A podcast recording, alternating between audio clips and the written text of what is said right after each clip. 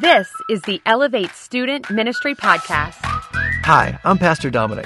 Welcome to the Elevate Podcast. I'm crazy grateful for all of you who subscribe, share, and leave reviews.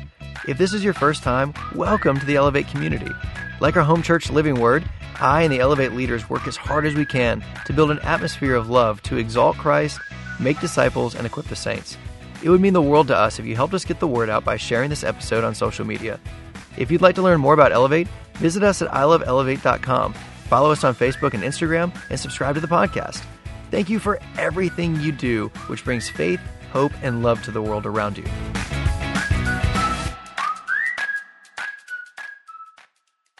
It's an honor to be here with you. I'm excited because we're starting a new series tonight. It's called Step by Step. And we're going through the fruit of the Spirit for the next eight or nine weeks. And we're putting a twist on how we look at the fruit of the Spirit. And um, give me one second.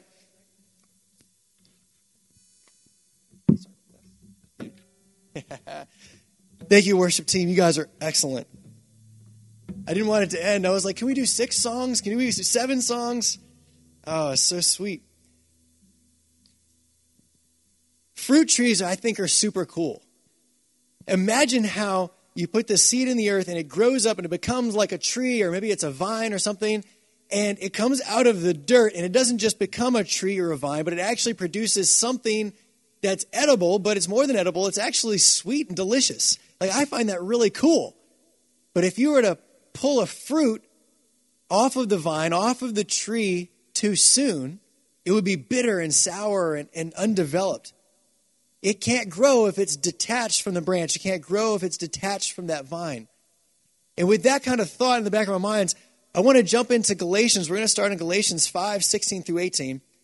And Paul writes this But I say, walk by the Spirit, and you will not gratify the desires of the flesh. For the desires of the flesh are against the Spirit, and the desires of the Spirit are against the flesh. For these are opposed to each other to keep you from doing the things you want to do. But if you are led by the Spirit, you are not under the law. So it's talking about this step by step, this moment by moment choice of which character will we act in. Will we act in the character that we've been set free from, the character that no longer has slavery uh, on our lives, or will we walk in the character that was given to us by God, to walk in the holiness of His Son? When it talks about the law of our flesh, consider this it's that law that used to enslave us.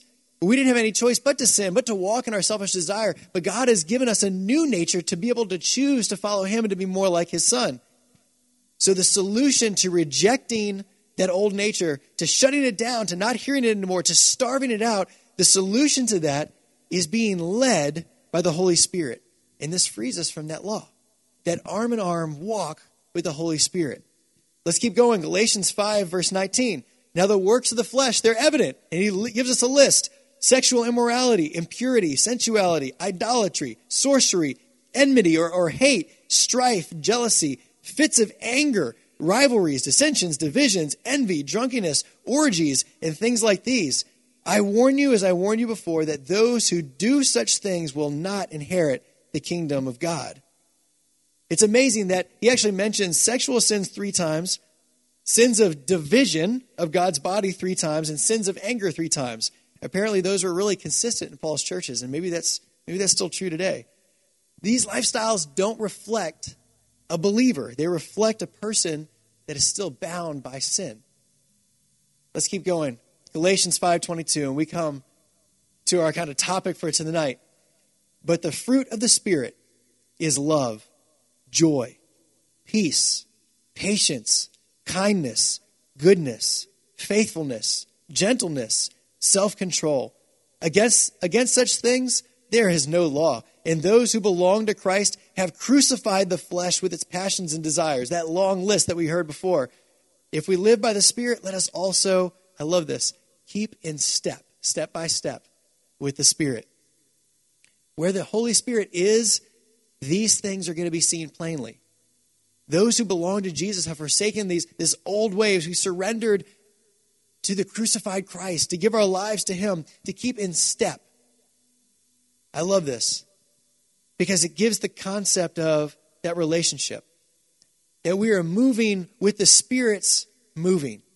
Now, I want to point out something that was kind of a mind flip for me, and it was the idea that these are fruit of the Spirit. Like, yes, that's what we read is fruit of the Spirit. No, no, you have to understand, these are not fruit of our actions. This is not like a tick list that we go through the list and we say, uh, love, been doing it. Check. Peace. Yeah, pretty good. Check. Self control. Check. Self, patience. Hmm. Haven't been doing patience much lately. All right, I'm going to have to, I'm, today I'm focusing on patience. Like, that's not it at all. It's a complete twist of the whole thing. If we're talking about works, these things aren't meant to be works. Remember the verses before in verse 19? It calls those works of the flesh. But these are fruit of walking step by step with the Holy Spirit. We're not supposed to make new resolutions of the better works that we're going to be to try to appease God. We are just going to press in and walk in the Holy Spirit. And as a byproduct of our relationship with God, these fruit will be evident in our lives. I love it how Jesus knocks us on the head. He says this in John 15, verse 4. He says, Abide in me, and I in you. There's that relationship. As the branch cannot bear fruit by itself unless it abides in the vine, neither can you unless you abide in me. As in, you can't produce this fruit on your own. Not possible. You're just a, an orange, ripe, or not ripe, plucked off a branch, trying to grow. It can't do it. We can't produce love. We can't produce hope or joy or, or goodness. These things aren't fruit of our humanity, of our selfishness. They come only from God. Let's keep reading. Jesus says it I am the vine, you are the branches. Whoever abides in me and I in him, it's he or she, it is that bears much fruit. For apart from me, you can do none of the fruit of the Spirit. None of them. We can't bear these fruits. We're only conduit for what the Holy Spirit is doing through us. We are all born thorn branches. And we just poke and jab the people around us as we go through life selfishly. And whenever we turn to the Lord and we say, God, I'm yours, I surrender, the first thing that He does is He goes and kills us. And He cuts us off from this old dead tree and dead bush.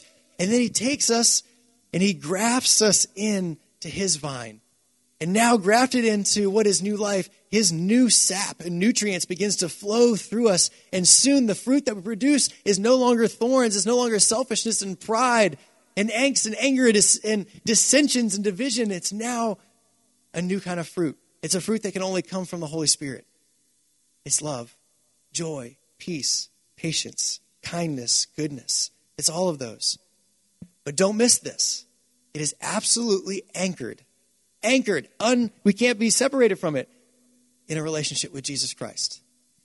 Abide in me and I in you. It's that step by step, moment by moment relationship. John 15, 9 says, Jesus is praying, he says, As the Father has loved me, so I have loved you. Abide in my love. So we're going to go out of order tonight. We're not starting with love. That's a great place to start because it's kind of like the chief of all of them. If you love, then the rest of them sort of fall into place. But we're going out of order tonight. We're going to start with peace.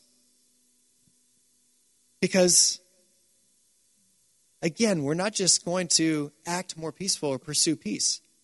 That, that's what the rest of the world is trying to do. They're all pursuing peace. For us, we're going to ask the question what does the life of a believer look like whenever they pursue Jesus? And it's peaceful, it changes things into peace. I want to read a handful of scriptures and, and meditate on these. These are beautiful. Write them down. Here we go. Isaiah 26, 3 through 4, one of my very favorites. You'll keep him or her in perfect peace, whose mind is stayed on you because he or she trusts in you. Trusts in the Lord forever, for the Lord God is an everlasting rock. Pause and meditate on that for just a second. Perfect peace. That peace is not abstract. Like I've got to go and grab this thing called peace. Or maybe God pulls off his peace salt shaker and puts it into our lives as something abstract for himself. No, no. It's whenever we receive peace from God, it's God giving us himself. He is the Prince of Peace. We don't receive an abstract idea, we receive more of him because of our relationship with him, because we know our eyes are stayed on the everlasting rock. Deuteronomy 31 8. It is the Lord who goes before you. He will be with you. He will not leave you or forsake you. Do not fear or be dismayed. He goes before you and he is with you. I love what David says. He says, I have set the Lord always before me because he is at my right hand. I will not be shaken. There is this God is before me, leading me, guiding me. He is tackling enemies ahead of me, but he is also my right hand. He's also my companion. How beautiful is that? He's dependable, consistent. He's ahead of our circumstances, and He is with us. Isaiah 41:13 For I, the Lord your God, I hold your right hand. It is I who say to you, Fear not. I am the one who helps you. Peace is not something we pursue. We pursue Jesus, and He gives us Himself, our Prince of Peace, our everlasting rock. Isaiah 52:12 For you shall not go out into haste, you shall not go into flight, for the Lord will go before you. The God of Israel will be your, your rear guard. He is before us, He is with us, He is also behind us. And I love it. What, is, what does that mean? Don't go out in haste. Don't, we won't go out in flight. Consider that. It means that we don't operate in anxiety. We don't operate in fear. We operate in peace because He's with us. Like, may you in your next quiet time, in your next God time, may you just dwell on what it means that He calls Himself Emmanuel, that He calls His Son Jesus Emmanuel, God with us. It changes everything. Everything is different. Everything is new for a believer that can wrap their mind around the fact that our God goes before us. He is our rear guard, but He is with me, holding my right hand. How beautiful is that?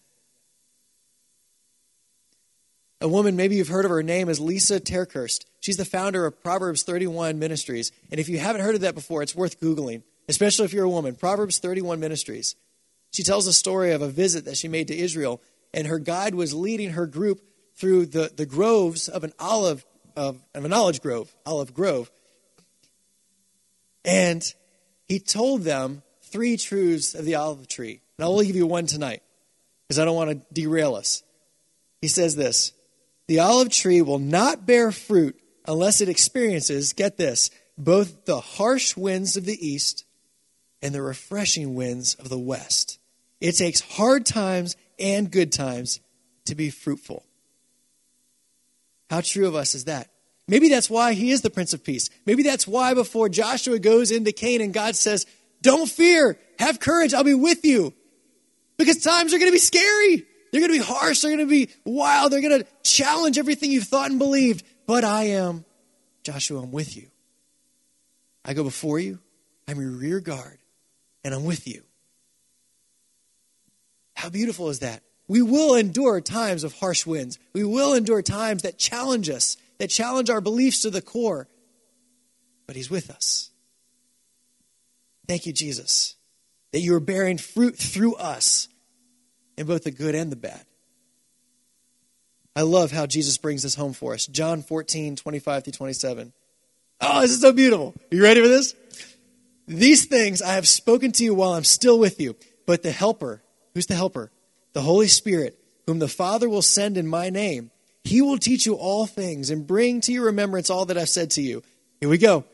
Peace I leave with you. Whose peace? The Holy Spirit. He's in us. He is the peace. Peace I leave with you. My peace I give to you. Not as the world gives. They're pursuing peace. They pursue peace with, with fire alarms and burglar alarms and cameras on every angle.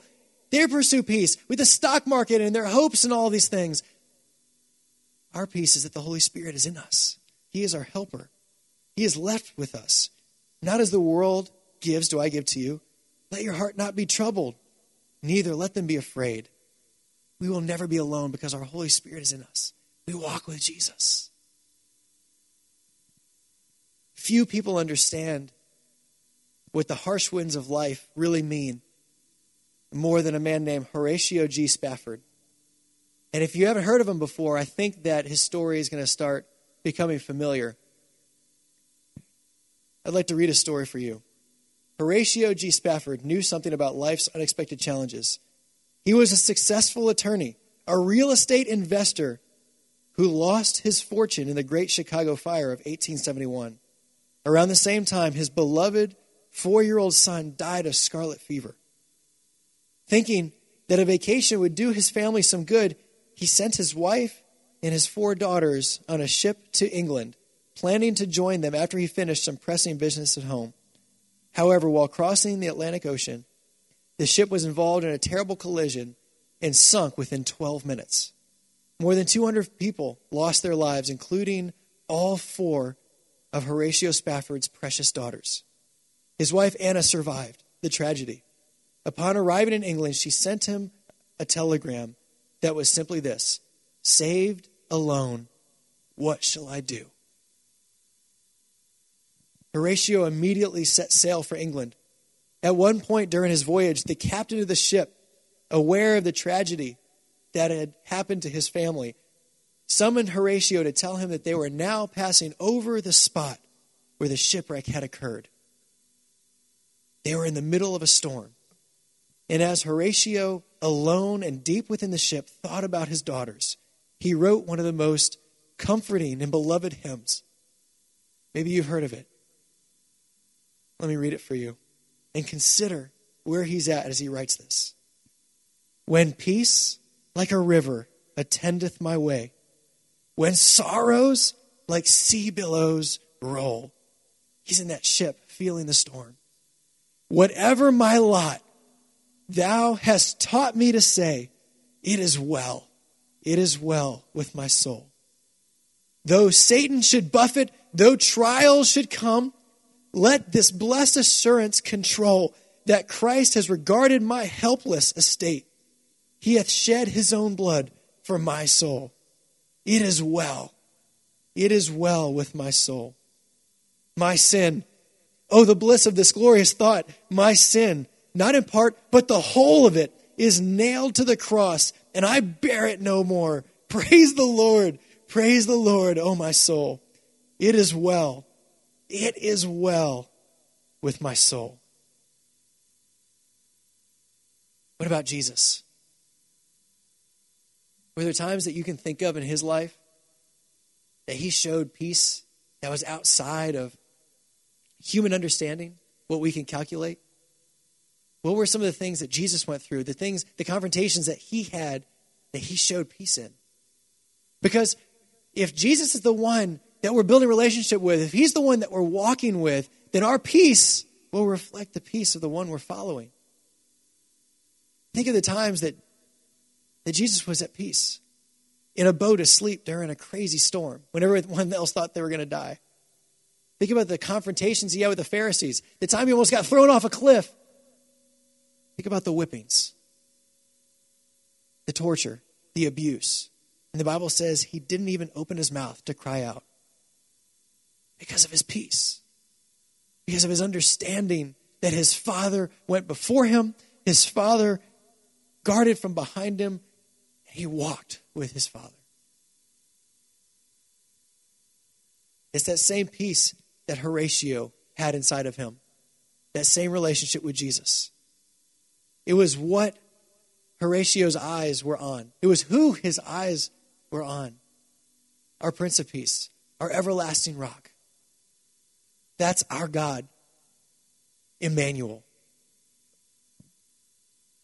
It's that peace that comes, the fruit that is born by a believer that spends their life with Jesus, walking step in step with Him. I say it often, and I'll say it again because it's so important. I love what, what A.W. Tozer says. He says that the only difference between God's universal presence, that He's everywhere, and His manifest presence is simply this it's our awareness of Him being with us. And so may we be under the conviction to have the discipline that whenever our minds are engaged with something, our minds are engaged, but as soon as we switch from, switch from being engaged with doing taxes to doing bills to driving in the car to getting schoolwork done to whatever the many things, sports, or sitting at home, in those gaps in between one task and the next, may our minds snap back to an awareness that Jesus is with us. May our minds snap back to the peace that He walks with us. We can ask Him, Jesus, are you with me? And we'll feel His peace. We'll recognize His voice saying, Yes, I'm with you. And then maybe if we have the discipline that we start recognizing those awareness between tasks, maybe that awareness will begin to bleed into our tasks. So that whenever we have a difficult conversation with one of our parents, or a boss, or a friend, or whenever life starts seeming trying, or whenever the news is on, or whatever is going on,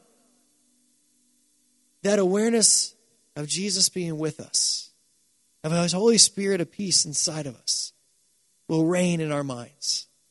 May we be a people who bear the fruit of peace from the vine of the one we walk with. Every week, I want to throw out a few different ways that you can spend time with Jesus. And here are just some ideas for tonight. Here's, here's three for tonight. And next week will be three more and three more and three more because I hope that week after week, day after day, you are getting time with Jesus because that is going to set the tone for the rest of your day. That's going to help remind you to have the discipline of recognizing his awareness with us. Here we go. The first one is just prayer. It's so easy to take prayer wherever we're going, whatever we're doing, we can involve prayer in it. And so I challenge you to start spending focused, intentional time, even if it's five minutes in the morning with prayer. Here's one of my very favorites. I wrote this one down. This one's from me. Is stargazing. The stars have been radiant the last few nights. Go out and spend time. Look at his creation. Read Psalm 8. Spend time under the stars. It's a beautiful way to spend time with Jesus. And the third one is this sit down with pen and paper and write him a letter.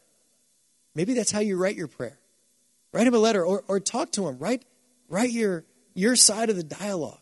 Tell him what's going on. Be honest about your feelings. Fold up your letter and tuck it in your Bible. Put a date on it.